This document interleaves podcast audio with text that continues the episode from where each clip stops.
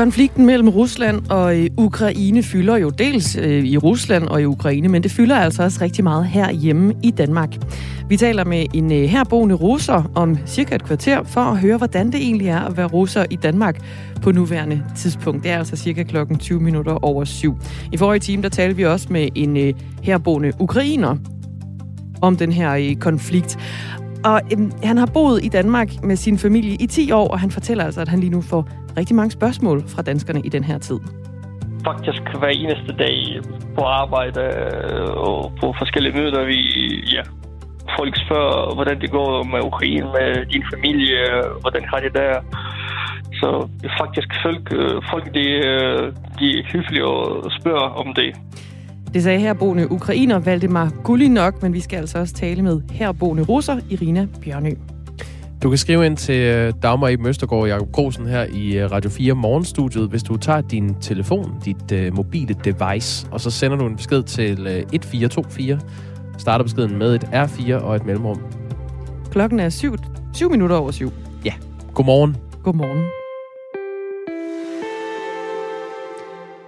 Det kan føles som et uh, déjà vu, men den er altså god nok. Der er endnu en storm på vej mod Danmark de nyeste prognoser har, at stormen tager lige en lidt sydligere bane, det vil sige, at der er en mindre del af landet, der formentlig får storm, men tager den bare lidt nordligere, jamen så kan det godt blive slemt. Så lyder det fra Jonas Damsbo, som er meteorolog ved TV2 Været. Nora, som stormen nu hedder, før hed den Jonas, men det skal vi ikke kede dig med.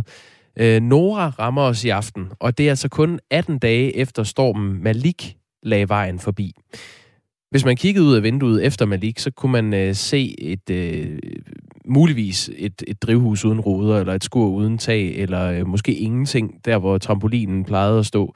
Og det er ikke alle, der har fået fikset de her skader, inden Nora nu rammer i aften. Og hvad, hvad gør man så, altså hvis man var ramt af stormskader under Malik, og nu frygter, at det samme skal ske i aften? Øh, det er, der er nogle ting, man kan gøre som haveejer her i øh, 11. time, og det skal vi tale med øh, dig om, Tue øh, Patterson. Godmorgen. Godmorgen, godmorgen. Du er fagekspert i byggeteknik og klimasikring ved Videnscenteret Bolius. Så det her det er et indslag, som man kan betragte som news you can use, øh, sådan her, når, når Danmark bliver ramt af Nora-stormen senere. Øh, hvad kan man gøre for at sikre sit hus og have bedst muligt mod øh, stormen? Man kan gå ud i haven og kigge lidt rundt. Det er sådan den helt lavpraktiske. Og når man så kigger lidt rundt, så kan man øh, se, prøve at, at forestille sig, hvad er det, der kan lette, hvis der virkelig kommer et solidt vindpust. Og øh, det, det svarer lidt til at få fjernet alle, alt, hvad der er løse ting, der ligger. Og det er altså ikke bare øh, badebold, det andet. Det er skovle, det er trillebøger, og selvfølgelig havemøblerne. Og øh, som vi også var inde på at nævne her med trampoliner, der lige pludselig ikke står, hvor de plejer at gøre de er altså vigtige at få kigget på, både for ens eget hus, for mennesker, der går forbi på gaderne, eller for naboens hus. Ja, vi havde efter stormen Malik en, øh, en mand med, som havde oplevet, at hans øh, ret tunge, ret store blikskur var blevet løftet med fliser og med øh, øh, indbo, var jeg lige vil sige, øh, cykler og hvad der ellers stod ude i haven. Det var blevet løftet over hækken og så over i naboens bil. Det er, bare, det er bare for at sige, det er det blik, man skal have på, når man kigger på, mm. hvad der kan rive sig løs. Øhm, hvad nu, hvis, hvis tagsten har sat sig løst? Er det så bedst at tage den af, eller er det bedst at lade den sidde? Det er bedst at tage den af, hvis det er muligt. Og det er, det, den er svær sådan helt at sige præcis, hvad der skal gøres. Men det er at kigge på, hvad er muligt at få gjort. Optimalt set, så har man selvfølgelig fået enten sikret det godt selv, eller man har fået nogle håndværkere til at komme forbi er der ikke gjort noget nu, og man ved, at man er i den risikoområde, hvor, hvor stormen kan komme i, i aften og i nat, jamen, så er det prøve at sikre sig så godt som muligt. Øhm, men, men hvordan så, gør man det, øh, Tue Patterson? Altså hvis man nu, hvis man nu tager et drivhus eller et uh, skur, øh, hvad, hvordan sikrer man det mod, at det går i stykker i stormen? Der er forskellige måder at prøve at gribe det an på. Øhm, for eksempel, hvis man tager et drivhus, så er det primært at sørge for, at der ikke er løse ting rundt om det får lukket de vinduer og døre, der eventuelt kan være i det, så der ikke kommer vind ind og trækker i det indenfra og suger i det.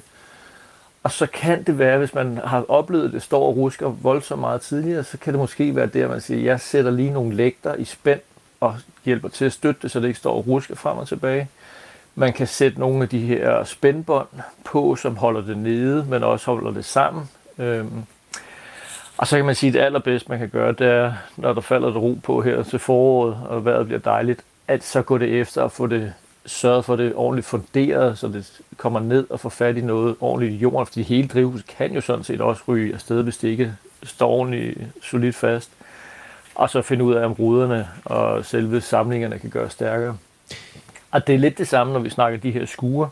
Kig på, at de altså, kan hele skuret, som i det tilfælde, du nævner, lette, eller skal det funderes bedre ned i noget tungt, ned i jorden, ned i noget beton, og eventuelt er der dele af det, som ikke sidder ordentligt fast, er der et stort udhæng, der kan komme et kraftigt træk eller et voldsomt sug i, jamen skal det så gøres at taget på en eller anden måde monteres bedre ned til væggen, og væggen er monteret godt ned til, til gulv, fundament på en eller anden måde.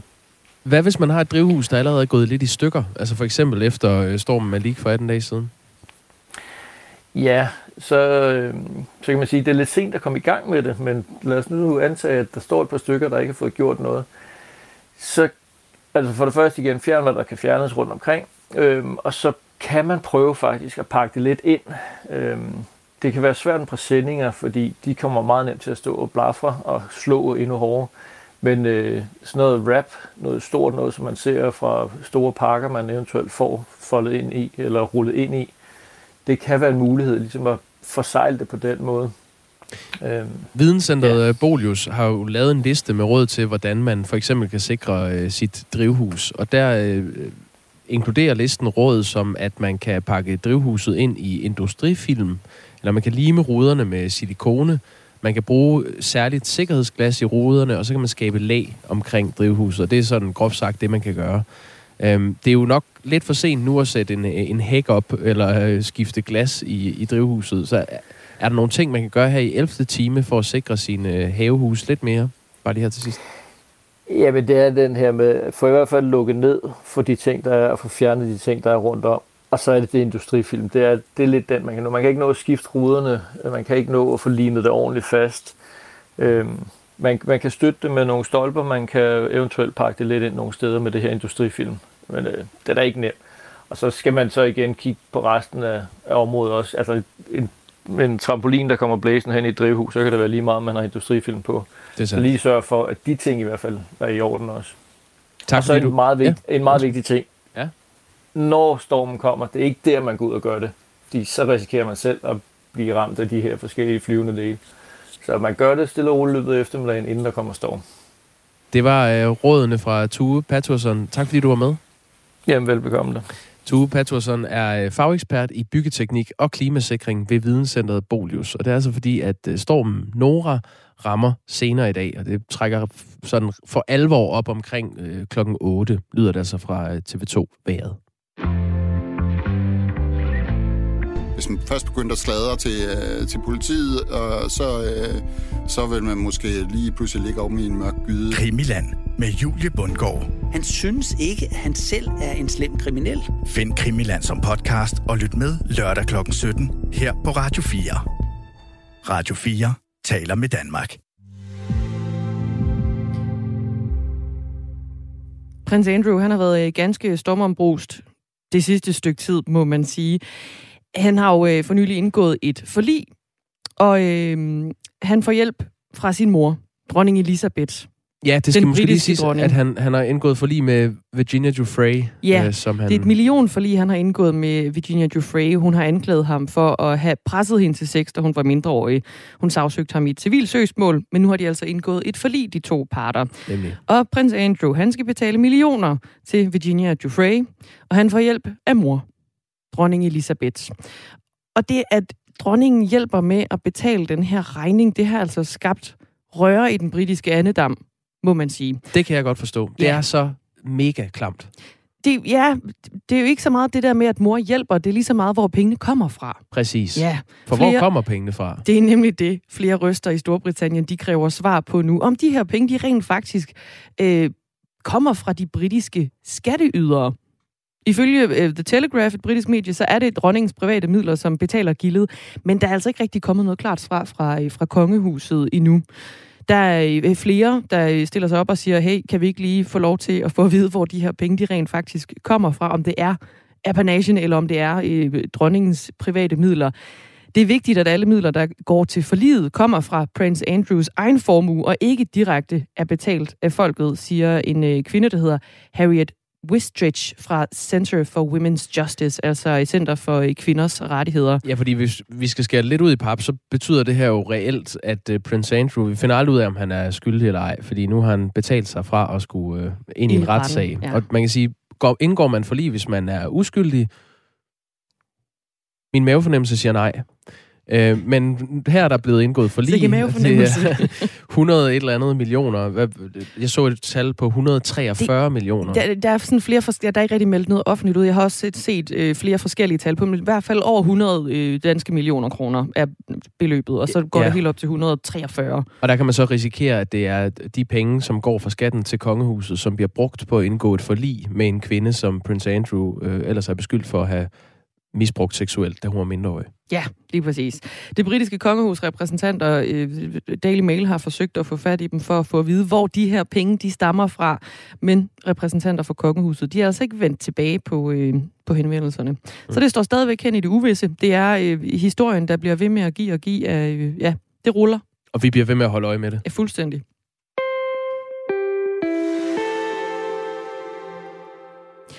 Noget af det, der fylder meget her hjemme lige nu, er øh, konflikten mellem Rusland og Ukraine.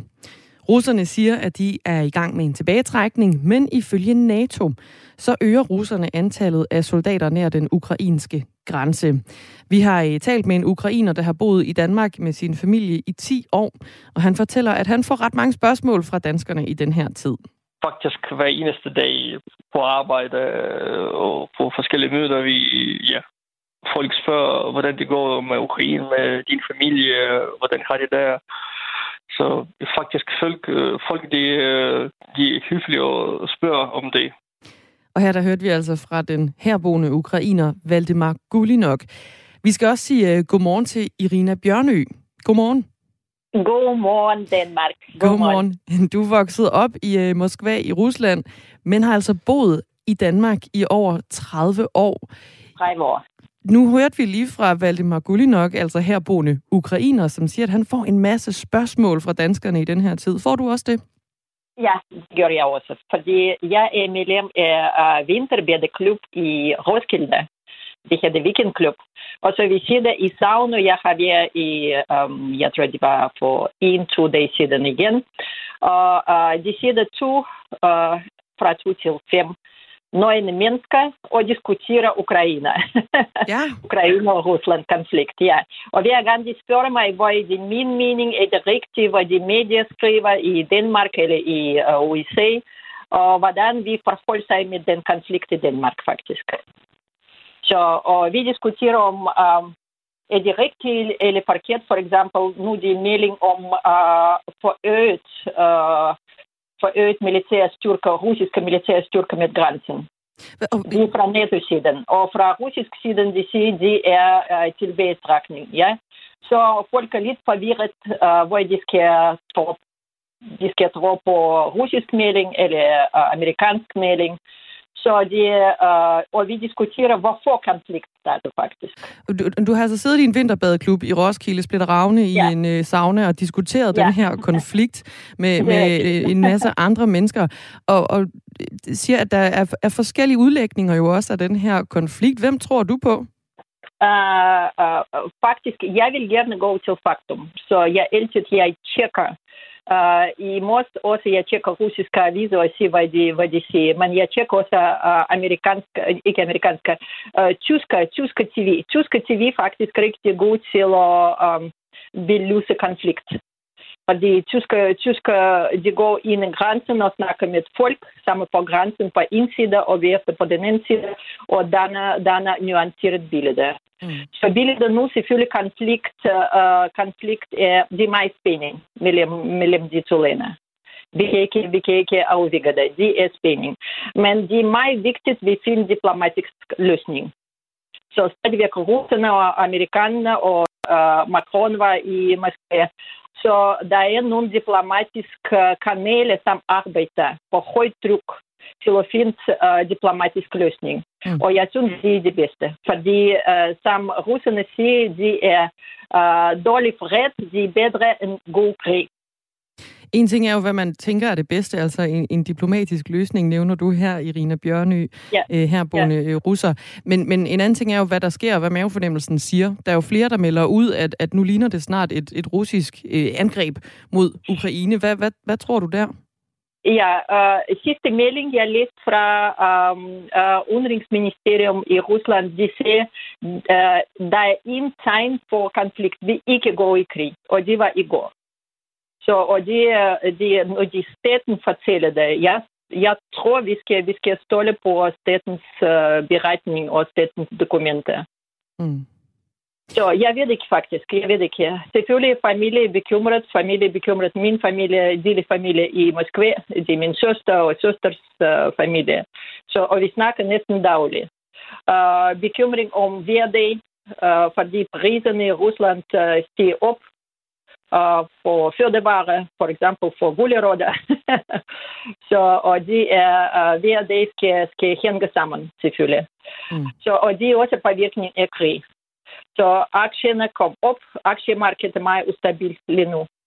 Uh, og det er også, vi taler, vi taler om det i, uh, i Roskilde, og jeg er også medlem af Danseforening, så vi taler med uh, vores dansere om det. Så det er, det er spænding. Men det er også stor interesse, hvad det foregår i uh, Rusland og i Ukraine. Fordi det er man, uh, jeg vil sige, man måneder, de var tavs. Lige nu det er stor interesse. Og det er godt. Mm. På den måde, som folk er mere um, opdateret om situationen. Føler du på noget tidspunkt, at du skal forsvare Rusland over for danskerne? Uh, nu, ja, nej, jeg vil sige nej. Fordi uh, russisk befolkning eller russisk befolkning, alle de mennesker, som jeg snakker med, de er imod krig. De er for fred. Fordi de husker Tjetjenienkrig, de husker første Tjetjenskrig, den anden Tjetjenskrig, de husker også Afghanistan. Nogle mennesker, min søsters mænd var i Afghanistan-krig, og han sagde til mig i forgårs, han sagde, de, de skal ikke blive krig. Vi skal ikke have uh, um, yngre mennesker, som kom tilbage hjem med kister ind i. Så det, det er skam. Mm. Uh, krig er de sidste, sidste, sidste og meget dårlige løsning. Vi skal finde løsning uden krig. Vi skal forhandle med uh, Ukraine, Rusland, uh, Frankrig. Jeg ved ikke, hvem skal tage ansvar for den forhandling E men de skal blive forhandling meget, meget snart. I det, jeg mener, de møder uh, uh, præsident Biden skal have mødes med nogle uh, europæiske kolleger, og jeg vil uh, eftermiddag sige, hvor de kommer fra, dokumenterne og forskellige ting. Fordi det er meget vigtigt, at de finder løsning. Når du taler med danskerne, altså her nævner du, at du øh, er medlem i en, i en badeklub, en vinterbadeklub, og du nævner også, at du er medlem ja. i, en, en danseklub. Når du møder, når du møder ja, øh, kan man sige... Øh, øh, Danse, danseforening. En danseforening. Ja, når, ja, når du møder øh, danskerne rundt omkring i, i Roskilde, ja. hvor du bor, hvordan oplever du så, at danskerne de opfatter den her konflikt, der pågår i, i, på grænsen mellem Rusland og Ukraine? Meget bekymrende. Meget bekymrende meget, meget bekymret, fordi vi er lille Danmark, og vi, vi har grænsen i Bornholm, ikke så langt fra Baltikum selvfølgelig, og de er baltiske lande der, og de er også øh, uh, by, som hedder uh, Kaliningrad, eller Königsberg, gamle Königsberg. Kaliningrad, de er ikke så langt fra dansk grænse, og de er kæmpe stor militære øh, uh, flotbase. Så selvfølgelig bekymring, selvfølgelig bekymring, men alle, alle danske, de tænker, de er og de uh, diplomatiske evner af mennesker, som sidder på toppen af politikken, de skal finde løsning. Så danskerne har tillid til politikere alligevel. Der er tillid til politikerne til, at de skal finde en, konflikt, en konflikt, diplomatisk ja. løsning på det hele. Diplomatisk løsning, ja. ja. ja. Og, og, så de sidste udvej, det er krig, er sidste udvej. Men det koster også utrolig meget ressourcer, og selvfølgelig uh, menneskers liv. Og det er uacceptabelt. Mm. Uacceptabelt. Kan du mærke, at du bliver mødt anderledes nu, efter den her konflikt, den er blusset, blusset op? Mm, jeg vil sige på den måde, som de skaber interesse, som uh, måske jeg er mere viden end andre. Men ellers, uh, de kan godt lide mig som person. Jeg sidder i bestyrelse i flere foreninger i Danmark, så det, og der er en konflikt.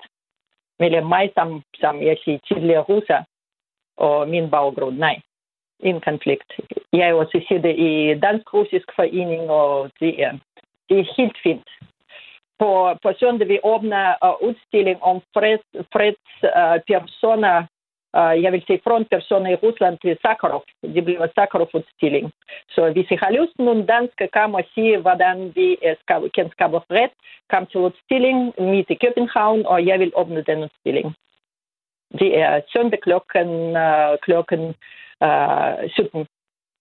Er det, er det for at give danskerne et mere nuanceret billede af konflikten? Ja, faktisk ja. Og Ja. ja. at vi også kan skabe fred. Og hvordan tror du, det vil kunne hjælpe på det med den her udstilling, du nævner her? Udstillingen vil hjælpe at vise uh, rolle af nogle mennesker. mennesker. Sakharov. Sakharov han er frontpersoner for fredskaberne efter Niels Bohr. Og øh, uh, du, du kender den danske fysiker, ja. Sakharov var også russisk fysiker, som opfandt øh, bomben. Uh, uh, hydrogen bomb, det hedder. Um, og de den, uh, efter, når han opfandt den bomben, han begynder at blive fredsskabende personer i Rusland og kom til, dansk, uh, til russisk parlament som parlamentmedlemmer. Og så de er uh, faktisk uh, skriver masse bøger, hvordan vi kan skabe fred i verden. Og det er den udstilling vil, vil uh, fortælle danskerne om hans person og hans uh, per, personlige vej til fred. Mm. Så, og det bliver champagne, det bliver russisk tv, så hele... Ja, ja, Det ja, bliver ja, en ja, god, jeg en god åbning på udstillingen. Ja, I- det Irina klokken- Bjørnø i hvert fald. Klokken 17, klokken 17 på Vestervoldgade nummer 11. Knæk og bræk med udstillingen. Irina Bjørnø. Ja. Tak fordi du var med. Her bor ja, Ja, russer, som øh, har boet i Danmark i over 30 år.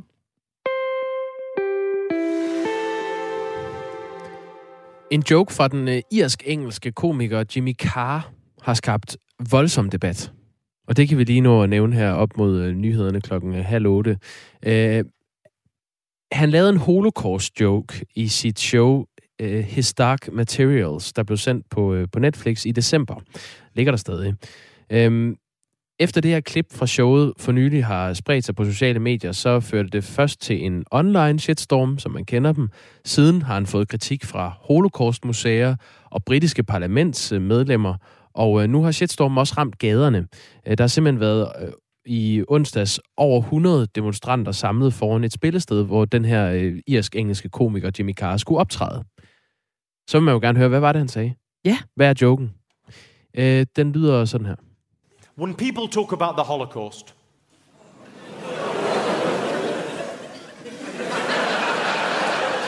when people talk about the Holocaust, they talk about the tragedy and horror of six million Jewish lives being lost to the Nazi war machine. But they never mention the thousands of gypsies that were killed by the Nazis. No one ever wants to talk about that because no one ever wants to talk about the positives.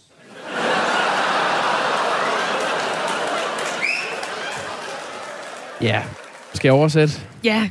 Når folk taler om holocaust, nævner de aldrig de tusindvis af cigøjnere, som blev slået ihjel. Det taler ingen om, for ingen vil tale om det positive, siger han, Jimmy Carr. Så det er en holocaust-joke med afledte effekter. Ja, og det er jo egentlig en del af et show, hvor han, øh, hvor han prøver at gå til grænsen og over med nogle jokes, og så forklarer han øh, så, hvorfor de går til grænsen. Og lad os lige prøve at give ham øh, selv, fordi han forklarer faktisk lige efter, han leverede den her joke, hvorfor han synes, den er god.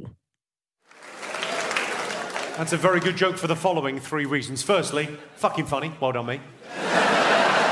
Secondly, edgy. Edgy is all hell. It's a joke about the worst thing that's ever happened in human history. And people say never forget. Well, this is how I remember. I keep bringing it up.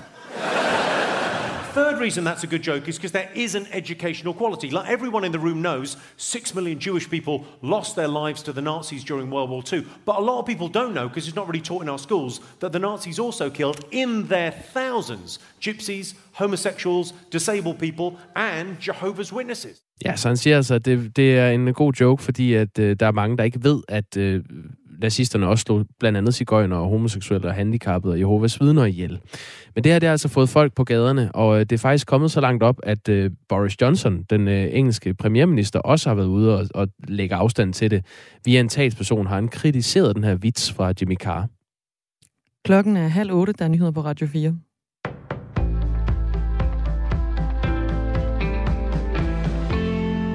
Udenrigsministerne fra Rusland og USA har aftalt at mødes i slutningen af næste uge, det oplyser en talsmand for det amerikanske udenrigsministerium. Mødet mellem Antony Blinken og Sergej Lavrov er ifølge talspersonen betinget af, at Rusland ikke invaderer Ukraine. Der er ingen oplysninger om præcist, hvornår eller hvor mødet skal finde sted. Det er Lavrov, der har inviteret Blinken til et møde. Tidligere oplyste den amerikanske udenrigsminister, at han skriftligt havde foreslået Lavrov at mødes i næste uge i Europa. I det hele taget er der hektisk diplomatisk aktivitet for at finde en løsning på konflikten mellem Rusland på den ene side og Ukraine samt en række vestlige lande på den anden side. I dag er USA's præsident Joe Biden således vært for et telefonmøde om krisen i Ukraine med lederne fra en række lande samt NATO og EU, det oplyser den kanadiske premierminister Justin Trudeau. Biden har flere gange sagt, at en russisk invasion af Ukraine kan være lige op over. Rusland har gentagende gange afvist, at det påtænker et militært angreb. En parkeringsbøde er netop blevet omstødt i højesteret. Det sker efter en forbruger, der ved en fejl betalte for sin parkering i et forkert område, har fået medhold i, at det ikke var hans skyld, det skriver forbrugerombudsmanden, som har været inde over sagen i en pressemeddelelse. Borgeren, der havde fået parkeringsbøden af advokater, har selv ført sagen i alle tre instanser. Vedkommende parkerede i juni 2018 sin bil i en Aarhusiansk parkeringskælder, hvor han brugte appen EasyPark til at betale. Tjenesten skal automatisk registrere, hvilken parkeringsområde man befinder sig i, men appen viste det forkerte område, og derfor fik han en parkeringsbøde, da han havde registreret parkering et andet sted end der, hvor bilen holdt. Selvom der står i EasyParks betingelser, at kunden selv skal sikre sig, at det foreslåede område svarer til bilens egentlige placering, har han fået medhold i sagen. Dermed er parkeringsselskabet Apcoa Parking ikke berettiget til at opkræve en parkeringsbøde. Selskabet må selv bære risikoen for, at forbrugeren havde betalt for det forkerte område, lyder dommen fra højesteret. Retten bemærker, at forbrugeren ikke, da han godkendte parkeringen, var blevet mødt med en advarsel, der opfordrede ham til at kontrollere, om det angivende område også passede med bilens faktiske placering.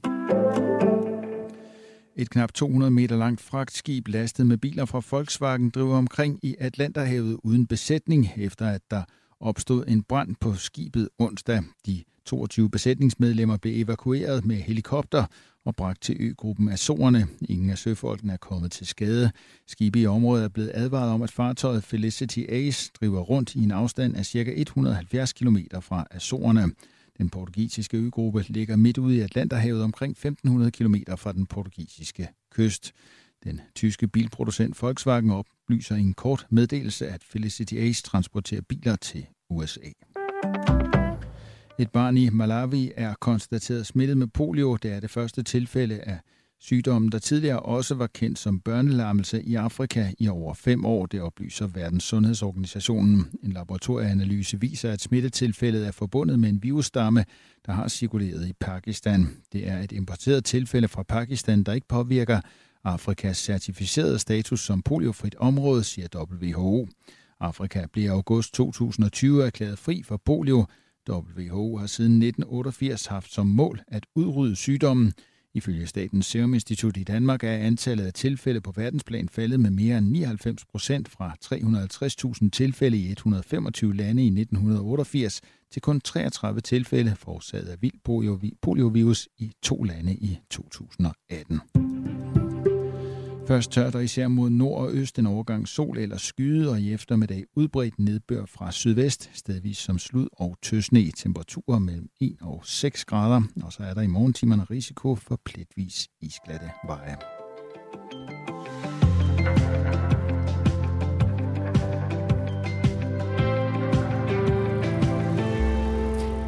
26 minutter i 8 er klokken, og i den kommende halve time, der skal vi runde konflikten mellem Rusland og øh, Vesten igen, som altså er øh, fortsat eskalerer. Det bruger sig sådan lidt frem og tilbage. Snart angriber de, så gør de det ikke alligevel. Det skal løses diplomatisk. Der er rigtig mange meldinger i den her konflikt. Den øh, runder vi med Mads Anneberg, som er vores øh, europakorrespondent her på Radio 4, som er med os fra øh, Kiev. Og så skal vi også snakke med en militæranalytiker hos Forsvarsakademiet med speciale i netop den her konflikt. Han hedder Anders Puk Nielsen. Men vi lægger ud med, at øh, antallet af medlemmer af den danske folkekirke, folkekirke hvert år falder. Men sidste år var der det laveste antal udmeldelser i 15 år. Det drejer sig om lige knap 9.000 personer, som valgte at melde sig ud af folkekirken i løbet af 2021. Det viser tal fra Danmarks Statistik. Antallet af udmeldelser toppede i øh, 2016, hvor godt 24.000 personer meldte sig ud. Øh, I 2016 kørte Ateistisk Selskab en kampagne, hvor de opfordrede folk til at melde sig ud, og det kan have spillet ind. Ifølge Folkekirken skyldes de lavere udmeldelsestal sidste år blandt andet coronavirus. Gerda Jessen er domprovst i Aarhus og sovnepræst i Aarhus øh, Domkirke. Godmorgen. Godmorgen. Hvordan har du oplevet, at corona har spillet ind i forhold til øh, danskernes tilknytning til folkekirken? Jeg tror, at mange mennesker på en eller anden måde, enten direkte eller indirekte, har været i berøring med, at de ting, som vi tager som selvfølgeligheder, og som vi bruger kirken til, nemlig til dåb og hvilelser og konfirmationer og begravelser, at det jo ikke har været muligt, eller også har det været muligt på nogle helt andre vilkår, end vi har været vant til. Og, øh, og der tror jeg, at folk har oplevet, at det har været et savn, at det er noget, man, man har brug for på en eller anden måde at knytte sin tilværelse op til. Det er jo de her overgangsritualer, kan man sige, som folkekirken står for og har stået for i, i mange generationer, og som betyder noget meget for mange mennesker, og måske også mere, end de egentlig havde regnet med. Hvad, og, hvad, øh, hvor, hvor kan du se det? Er, det? er det øh, folk, der har henvendt sig til dig med, med sådan nogle pointer? Ja, altså jeg har haft øh, mange samtaler med øh, unge mennesker, der skulle have døbt deres børn, eller folk, der skulle vise, og som har været kede af det og frustreret over, at øh, de måtte udsætte det, eller skalere ned og opleve, at tingene blev på en anden måde, end de egentlig havde regnet med. Og så oplever jeg det særligt slemt i forbindelse med begravelserne, hvor begravelsesritualet i folkekirken og den måde, vi, vi indretter det på, det er en meget fin ramme omkring det at skulle sige farvel til et menneske, man elsker. Det er en, øh, simpelthen en vigtig del af vores sorgbearbejdning. Og, øh, og hvor øh, jeg tror, at alle os, der på en eller anden måde har oplevet det, hvad enten det har været en meget svær begravelse, eller måske en af de mere naturlige begravelser, har oplevet, hvordan det, at vi næsten ikke har kunnet være nogen mennesker i kirken, eller at det har skulle foregå meget hurtigt, eller vi ikke har kunnet synge, det har betydet, at, at man er kommet til at tænke over, at det er faktisk noget, man har brug for. Det her interview handler jo så om, at der øh, var lige knap 9.000 mennesker, som valgte at melde sig ud af Folkekirken i løbet af sidste år. Og det er så det, øh, det laveste antal udmeldelser i 15 år. Så det er det, vi prøver at finde en, en anden forklaring på. Hvorfor, øh, hvorfor hænger det sådan sammen? Vi talte tidligere på morgen med Karen Marie øh, Let Nissen, som er vidensmedarbejder og Ph.D. i Folkekirkens Uddannelses- og Videnscenter, som hører under øh, Kirkeministeriet. Og hun mente, at, at coronaen var øh, en af de helt store spillere i forhold til at folk, at der er færre folk, der har meldt sig ud af folkekirken. Øhm, er det også din oplevelse? Altså, ja, ja det, vi kan jo aldrig vide sådan noget med sikkerhed. Jeg, jeg tror da helt sikkert, at coronaen spiller ind, fordi vi netop har oplevet det der selvfølgelighedstab, øh, og vi så oplever, hvad det egentlig er, vi savner. Men jeg vil også sige, at jeg synes, at Folkekirken har været øh, lavet et utroligt stærkt og, og øh, flot arbejde de sidste mange år for at øh, være meget mere relevant i folks liv og vise, at øh, folkekirken er en øh, vigtig medspiller hele livet igennem. Og det håber jeg, det bestemt også er noget, der bonger ud i de her tal. Men, øh, men jeg tror også, at øh, coronaen på mange måder har været med til at slå fast for os, og der er nogle ting, vi har brug for, og at vi godt kan lide, at der, vi har nogle faste rammer i vores tilværelse. Og det kan man også se på andre steder i, i vores liv, hvor for eksempel sådan noget som fællessangen jo virkelig er blevet en stor ting. Igen efter, at det har været lidt glemt, gemt i mølposen i nogle år, der har de fået sådan en revival, hvor folk har oplevet, at det er noget, der vi kan bruge til noget i vores liv. Men lige præcis fællessang har faktisk været svært at gøre øh, under corona, i, særligt i ja. kirken. Der har man både ikke skulle kunne synge, man skulle nynne, og så skulle man have mundbind på, og man måtte ikke være for ja. mange i kirken osv. Øhm, har, har I gjort noget særligt for at holde fast i medlemmerne af Folkekirken under corona, når der har været nedlukning? Altså, jeg, jeg, jeg oplever jo, at kirkerne, menighederne har gjort et kæmpe arbejde der, hvor de har været ud fra de lokale forhold, de har haft. Og der er jo stor forskel på, om man som jeg er præst i Aarhus Domkirke, eller man er præst i en lille kirke ude på landet, hvor man næsten ikke har kunnet være nogen mennesker. Men det, jeg oplever, det er, at øh, personale og menighedsråd og mine præstekolleger, de har lavet et kæmpe stykke arbejde for at være til stede som kirke på den måde, som man havde mulighed for. Der blev straks lavet online gudstjenester rigtig mange steder og andagter. Der blev lavet friluftsgudstjenester, friluftsbegravelser, friluftsvielser.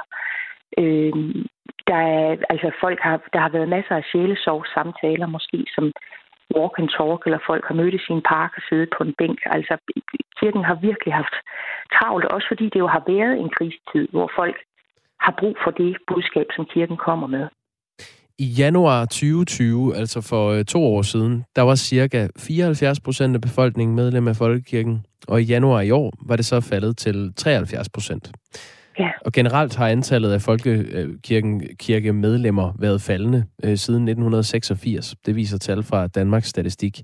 I 86 var der lidt mere end 88 procent af befolkningen, der var medlem af folkekirken, og i dag er det altså 73 procent. Det er svært at spå om fremtiden, men hvordan tror du, det kommer til at se ud her på nu, hvor corona er et øh, afsluttet kapitel som samfundskritisk sygdom? Altså i hvert fald så stiller, øh, gør indvandring jo en del af det, kan man sige. Men altså vi, vi, øh, vi kigger blandt andet meget til udlandet, blandt andet meget til England og, og til Holland, som er lande, vi kan sammenligne os selv med, og hvor de har oplevet kæmpe fald. Og der kan vi jo se nogle af de faldgrupper, de er gået i, som vi skal passe på med. Og der er, øh, er vi meget optaget af i Folkekirken at kunne blive ved med at bevare en relevans. At folk oplever, at lige præcis det særlige budskab, vi kommer med, har en relevans. Og det er jo, det er jo ikke bare for at holde på medlemmerne, at vi gør det, men det er jo fordi, vi virkelig mener, at det gør en afgørende forskel i menneskers liv. Du har jo været præst i, i mere end 20 år, og i al den tid har tilknytningen til Folkekirken været faldende øh, blandt befolkningen. Tror du, det kommer til at ændre sig i fremtiden? Det, det kan jeg jo øh, af gode grunde ikke sige noget om, men altså jeg håber det jo selvfølgelig. Og, øh, og jeg synes, at det dygtige arbejde, der bliver gjort øh, rundt omkring, jeg tror i hvert fald, øh, at, at øh, Folkekirken vil blive ved med at være her, og vil blive ved med at have en relevans i danskernes liv. Det er jeg sikker på. Tak fordi du var med i Radio 4 morgen, øh, Gerda Jessen. Selv tak som altså er domprovst i Aarhus og sovnepræst i Aarhus Domkirke. Vi har fået et par sms'er. Ja. Jakob fra Aalborg skriver, Mennesker, der mener, at Bibelen er en løgn og kan afvises med en rationel videnskabelig forklaring om, at man selvfølgelig ikke kan gå på vandet som menneske, har ikke forstået pointen med de bibelske historier, eller hvordan de er tilblevet. Så er der en anden lytter, der skriver, dem, der ikke ved, tror. En årsag, som kvinden ikke nævnte, det var kvinden, vi havde med tidligere, som øh, altså var vidensmedarbejder og Ph.D. i Folkekirkens Uddannelses- og Videnscenter. SMS'en øh, fortsætter. Skabelsesmyten og evolutionsteorien er ikke kompatible. Jeg mistænker, at årsagen til, at unge dropper religion, er, at vores viden og forståelse for livets oprindelse ikke længere er et mysterie. Hmm. Ja, interessant ja. Øh, synspunkt. Det er vel stadig lidt mystisk. Altså, hvad øh, kan du forklare Big Bang? Det er det, der vi stadigvæk prøver på at se, hvordan det så ud for 13,4 milliarder år siden, men vi er aldrig kommet helt tæt nok på. Hans... Vi har nogle formodninger. Ja, Hans Jultved skriver, øh, hvis ikke folkekirken og kristendom skal være det, som samler os, hvad skal så? Et lille filosofisk spørgsmål. Retorisk spørgsmål. Det må du gerne byde ind på. Hvad, hvad skal samle os øh, i dagens Danmark, hvis ikke kirken? Eller er det kirken, der skal gøre det? 1424 nummeret herind. Øh, man starter beskeden med R4 et mellemrum.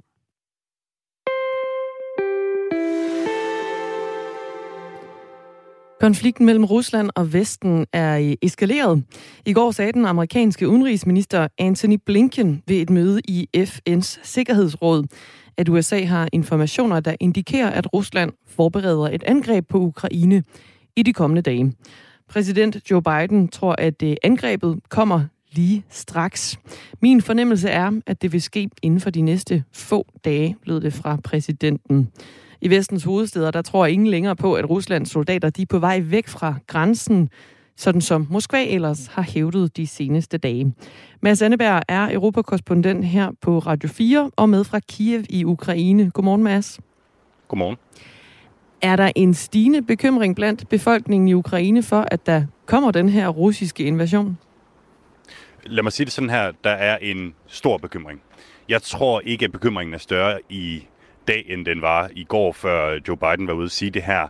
Øh, man er efterhånden vant til, at der øh, er det her sådan en form for time øh, loop, øh, altså en, en, en bondsløjfe med, med Joe Bidens fornemmelser og efterretninger fra, fra USA, som først peger den ene retning, og, og så kommer der et eller andet, som, som modsiger det.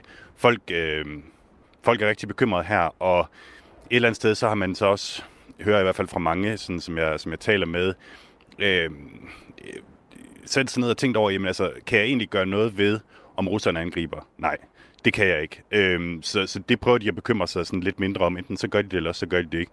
Og så til gengæld, så tager de fat på de ting, som de rent faktisk kan øhm, påvirke. Altså for det første, så kan de prøve at leve deres liv så, så normalt, som, som de nu kan, øh, indtil det måtte ske. Og for det andet, så kan de jo forberede sig. Og, og det gør de. Folk sidder derhjemme øh, i familien og forbereder sig, pakker deres tasker, så de er klar til at, at tage i bunker. Og man forbereder sig også på, på, på større niveau. Altså her i Kiev, hvor jeg står, øh, jeg er på vej ned til en, til en metrostation, som er et af de steder, man kan gå i ly, hvis der skulle komme øh, bomber fra, fra luften. Og man har lavet planer for, hvornår kører metroen, hvis der kommer et angreb, og, og hvilke linjer og, og så videre. Så der er efterhånden ved at tegne sig et billede af, at, at man er forberedt på, på den her, øh, hvad skal man sige, det her værst tænkelige scenarie. Ja, det bruges jo frem og tilbage med, at så sker det forleden dag, hed det den, øh, den 16. Øh, februar, at angrebet skulle ske, var der, var der meldinger om, og nu hedder det altså om få dage. De her forskellige meldinger, og, og meldinger også om, at, at de russiske soldater trækker sig tilbage, og så alligevel ikke. Hvad, hvad gør det ved ukrainerne lige nu? Jamen, det gør jo, at, at de lever i sådan en form for psykologisk øh, krig allerede. Altså, at, at det, det er hårdt at gå rundt og ikke rigtig vide, hvad den næste time eller den næste dag øh, bringer. Men øh, som jeg var inde på før, så øh, altså, jeg, der var en mand, der, der, der lavede øh, en, øh, der stillede mig et spørgsmål, øh, som, som lød cirka sådan her. Hvis du går uden for døren øh, i dag, hvad er så chancen for at se en dinosaur? Og du ved, det ved jeg ikke. Øh, og så siger jeg, den er, den er 50-50. Enten så ser du en, eller så ser du ikke en. Og det er jo lidt, altså, det er jo lidt den der, man, man, man har, okay, jamen, der er mange skiftende meldinger om, hvorvidt det sker eller ej. Vi, vi ved det ikke. Øh, altså, der er ingen, der, der reelt set ved det. Der er masser af spekulation. Øh, men vi øh, forsøger at være så, så klar vi kan, til, hvis det nu skulle ske. Vi vender øh, tilbage til dig om en uh, times tid, Mads Anneberg, europakorrespondent på Radio 4. Tak for det. Vi skal nemlig besøge den metrostation, som uh, Mads Anneberg han, netop nævnte. Det helt store spørgsmål er jo altså, om den russiske præsident Vladimir Putin har tænkt sig at invadere nabolandet Ukraine eller ej. Øh, vestlige efterretningstjenester har længe hævdet, at Rusland har planer om en invasion. Joe Biden, den amerikanske præsident, sagde igen i går, at de forventer, at øh, Rusland går ind i Ukraine inden for få dage. Men efterretningstjenesterne i Vesten har længe samtidig understreget, at det er uklart, om øh, Putin altså øh, vil øh, vil gå ind i, øh, i Ukraine.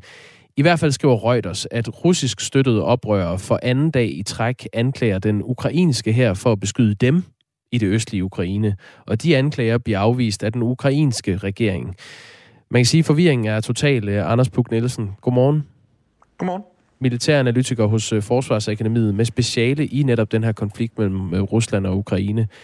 Det fyrer altså øh, gennem luften med beskyldninger fra både ukrainsk og russisk side om øh, nogen, der har beskudt modparten. Øh, hvad, hvad er det for et spil, du ser foregå lige nu? Ja, det er jo enormt forvirrende at prøve at følge med i, øh, og man må sige, at vi er nok kommet ind i en fase af, af konflikten, hvor misinformation bare spiller en meget stor rolle, og det gør jo også, at man skal være virkelig påpasselig øh, med, hvad, øh, hvad betragter man som nyheder, øh, og hvad er bare noget, som nogen har sagt på sociale medier, fordi øh, hver gang der kommer øh, en eller anden form for nyhed frem, så er der nogle andre, der kan præsentere noget andet, der peger i den modsatte vej og siger, at nej, nej det var faktisk slet ikke det, der skete. Øh, det her, det var faktisk jer, der gjorde det, og ikke os. Øh, det, det, det er virkelig forvirrende at følge med i. Men altså på, den helt store, på det helt store plan, så det, der sker lige nu, det er jo, at, øh, at Rusland prøver at, øh, at, at skabe en eller anden fortælling om, at øh, der er no, øh, nogle separatister herover i, øh, i Donbass, som er udsat for nogle overgreb og måske endda decideret folkemord fra ukrainsk side, og det kan så bruges som en, en undskyldning for at øh, indlede en humanitær intervention. Det er sådan den helt store fortælling lige nu. Mm. Hvem skal vi tro på? Jamen altså, vi skal jo nok tro på, øh, på den ukrainske side sådan, som udgangspunkt, fordi det er dem, der ikke har nogen som helst interesse i, at alle, hele den russiske her ruller ind over grænsen. Øh, så øh, så sådan, er, sådan, tror, sådan er det tit i de her situationer, hvor misinformationen flyver fra side til side. Man kan sige, altså hvis der er nogen, der absolut lige nu ikke har en interesse i, at konflikten blusser op i Donbass, så er det jo ukrainerne.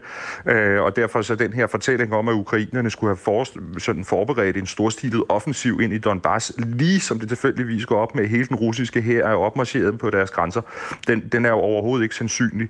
Øhm, men, men lige så snart det bliver konkret om, hvad var det, der skete med den børnehave, og hvem var det, der skød på den, og alt sådan noget der, så er misinformationen og forvirringen bare total. Lars skriver på sms'en, mens vi taler med dig, Anders Buk Nielsen. Han skriver, hvis ikke russerne angriber inden for få dage, så er ham Joe Biden fuldstændig til grin. Det er da ham, der puster til hele tiden. Ja, det synes jeg ikke, øh, han gør, men altså den, øh, den amerikanske øh, taktik her har helt klart været at prøve at komme alle de russiske træk i forkøbet og ligesom fjerne muligheden for, at øh, russerne kan overraske øh, ved hele tiden at, øh, og sige, vi tror simpelthen, at det er det her, der kommer til at ske, og så kan russerne ligesom, den eneste måde Putin i virkeligheden kan overraske på, det, det, det, det vil ikke at, at angribe. Øhm, så, så på den måde, så er den amerikanske taktik, det er ligesom det der med hele tiden at komme i forkøbet og annoncere, hvad man tror, og, øh, og, og, og det tror jeg meget er belært af erfaringerne fra 2014, hvor man virkelig var på bagkant i forhold til hele udviklingen omkring Krim, og egentlig først efter det hele var overstået, øh, gik det op for øh, amerikanerne, hvad der var ved at ske.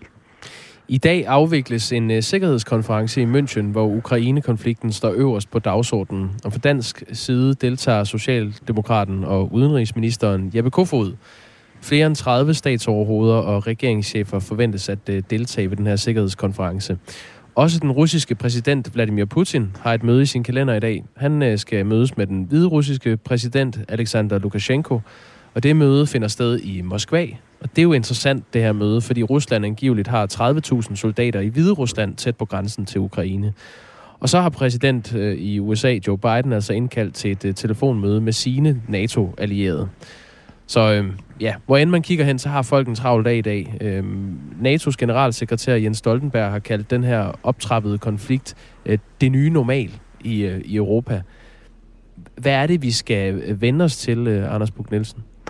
Jamen, jeg tror, det er, det er rigtigt set, at øh, der er en ny normal, og øh, det, der gør det her så kompliceret, på, øh, det er, at Rusland i virkeligheden har to budskaber til Vesten på samme tid. Det første, det er, at vi vil have en ny sikkerhedsorden for Europa, en ny normal.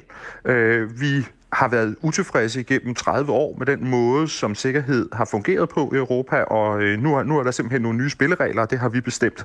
Og samtidig med, at der er en ny normal, så har vi så også en krise i Ukraine, øh, og, øh, og den skal så, hvad skal man sige, løses efter de spilleregler, som er i den her nye normal, som, som I i Vesten aldrig har hørt om før. Så det er det, der, er, det er det, der gør det her så enormt kompliceret. Men det vil, det vil også sige, samtidig med, at det kan være lige nu rigtig svært at gennemskue, hvad foregår der præcis i Ukraine, så kan man godt måske begynde at sige, hvad indebærer den her nye normal? Og den indebærer nok, at vi, øh, vi, vi kommer til, uanset om der findes en diplomatisk løsning i Ukraine, eller om det ender med en krig, så kommer vi ikke til at vende tilbage til der, hvor vi var i forholdet til Rusland.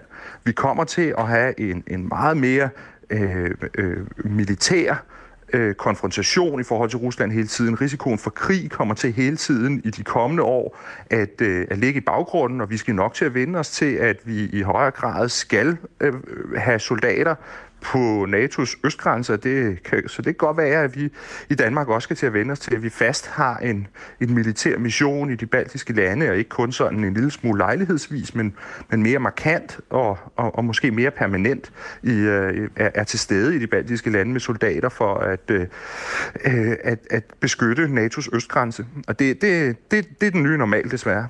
Det, det lyder som en ny kold krig. Ja, i store træk, så er det jo den nye kolde krig. Jeg tror også, vi skal forstå det her lidt, som at russerne siger, at øh, jamen, øh, de, de har ikke synes det her, der har været efter den kolde krig, det har fungeret godt. De synes faktisk, at tingene fungerede bedre for dem rent sikkerhedsmæssigt under den kolde krig, så, så, så nu er det det, vi går tilbage til. Hvilken betydning får den, den her øh, nye normal, hvis vi skal blive den terminologi for øh, Danmark? Jamen det kommer jo til at, øh, at betyde, at vi skal til at forholde os til øh, sikkerhed øh, for vores eget land og i nærområdet på en måde, som vi ikke har gjort før.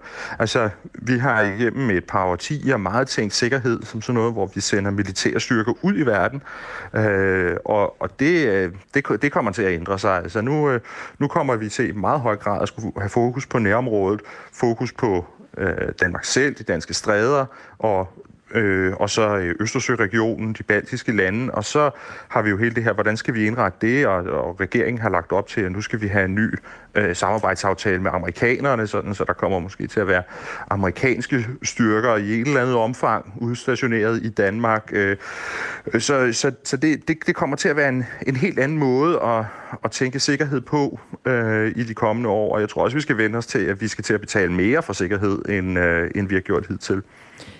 Det ligesom øh, eh, Lars han skrev, at det er amerikanerne, der puster til, øh, til krigsilden. Så skriver Marco det samme på sms'en. Det virker som om USA gerne vil have en krig. Jesper han skriver sig ind med et øh, spørgsmål. Jeg tænkte at sende din vej, Anders Puk Nielsen, militæranalytiker hos Forsvarsakademiet, med et speciale her i, i Rusland og Ukraine-konflikten, vi øh, taler om lige nu. Jesper han spørger, hvor længe har Rusland råd til at have så stor en her klar til kamp? Jamen, det har Rusland råd til at, øh, at have rigtig, rigtig længe. Øh, det, kan, det kan de sagtens opretholde over lang tid. Altså, de har samlet rigtig mange af deres styrker omkring Ukraine lige nu. Det, det skal man ikke tage fejl af, og på sigt kunne de da nok godt tænke sig at stille nogle af dem et andet sted hen. Men jeg tror, mange af de, af de styrker, der er kommet fra Fjernøsten, og som nu står i, i Belarus, altså, de tager, jeg, jeg tror ikke, de tager hjem igen, når det her det er slut. Fordi det, Rusland ser det her også som en ny normal, hvor de skal, de skal have flere styrker på højt beredskab hele tiden på grænsen til, øh, til Europa. Øhm, og, øh, men, men, men altså, sådan helt konkret, så kunne de godt opretholde det her pres på Ukraine igennem lang, lang tid. Spørgsmålet er jo så, om det ikke mister sin effekt, hvis det foregår over lang tid. Og derfor så tror jeg ikke, at de er interesseret i, at det er noget, der skal trække ud. Og de taler også selv om, at de vil have, nu, nu vil de altså have nogle resultater meget, meget hurtigt, hvis, det, hvis der skal være en diplomatisk løsning, fordi de gider ikke de her uendelighedsforhandlinger, der bare går ud på at trække det i langdrag. Men sådan rent økonomisk og teknisk, så kunne de godt øh, opretholde presset lang tid. Hvad betyder det her, bare lige her til sidst, hvad betyder det for, for Danmarks rolle i NATO? Øh, det betyder, at vi skal til igen og se os i meget høj grad som, som et Østersøland, og som nogen, der, der ligger der med, med, med stræderne, som ligesom er øh, åbningen til Østersøen og fra Østersøen ud i Atlanterhavet i højere grad, end at vi skal se os selv som nogen, der øh, sender, sender soldater til amerikanske missioner i Afghanistan og andre steder. Øhm, og hvis vi gerne vil lave noget med amerikanerne fremadrettet, jamen, så er vi også nødt til ligesom at sige, at det, det, det, det kommer til at foregå i højere grad her, hvor vi er nu. Øhm, og øh, øh, øh det, det, det bliver nærområdet fremover, og vi skal også løfte mere der, fordi man må også erkende, at amerikanerne er jo altså også presset i forhold til Kina, og egentlig så synes de overhovedet ikke, at det er interessant. Øh, det kan jeg så lige kommentere her til sidst på de der, der siger, at det amerikanerne gerne vil have en krig. Amerikanerne vil meget hellere koncentrere sig om, om Kina end om Rusland, fordi det, det er dem, de ser som den helt store trussel øh, i, i de kommende år.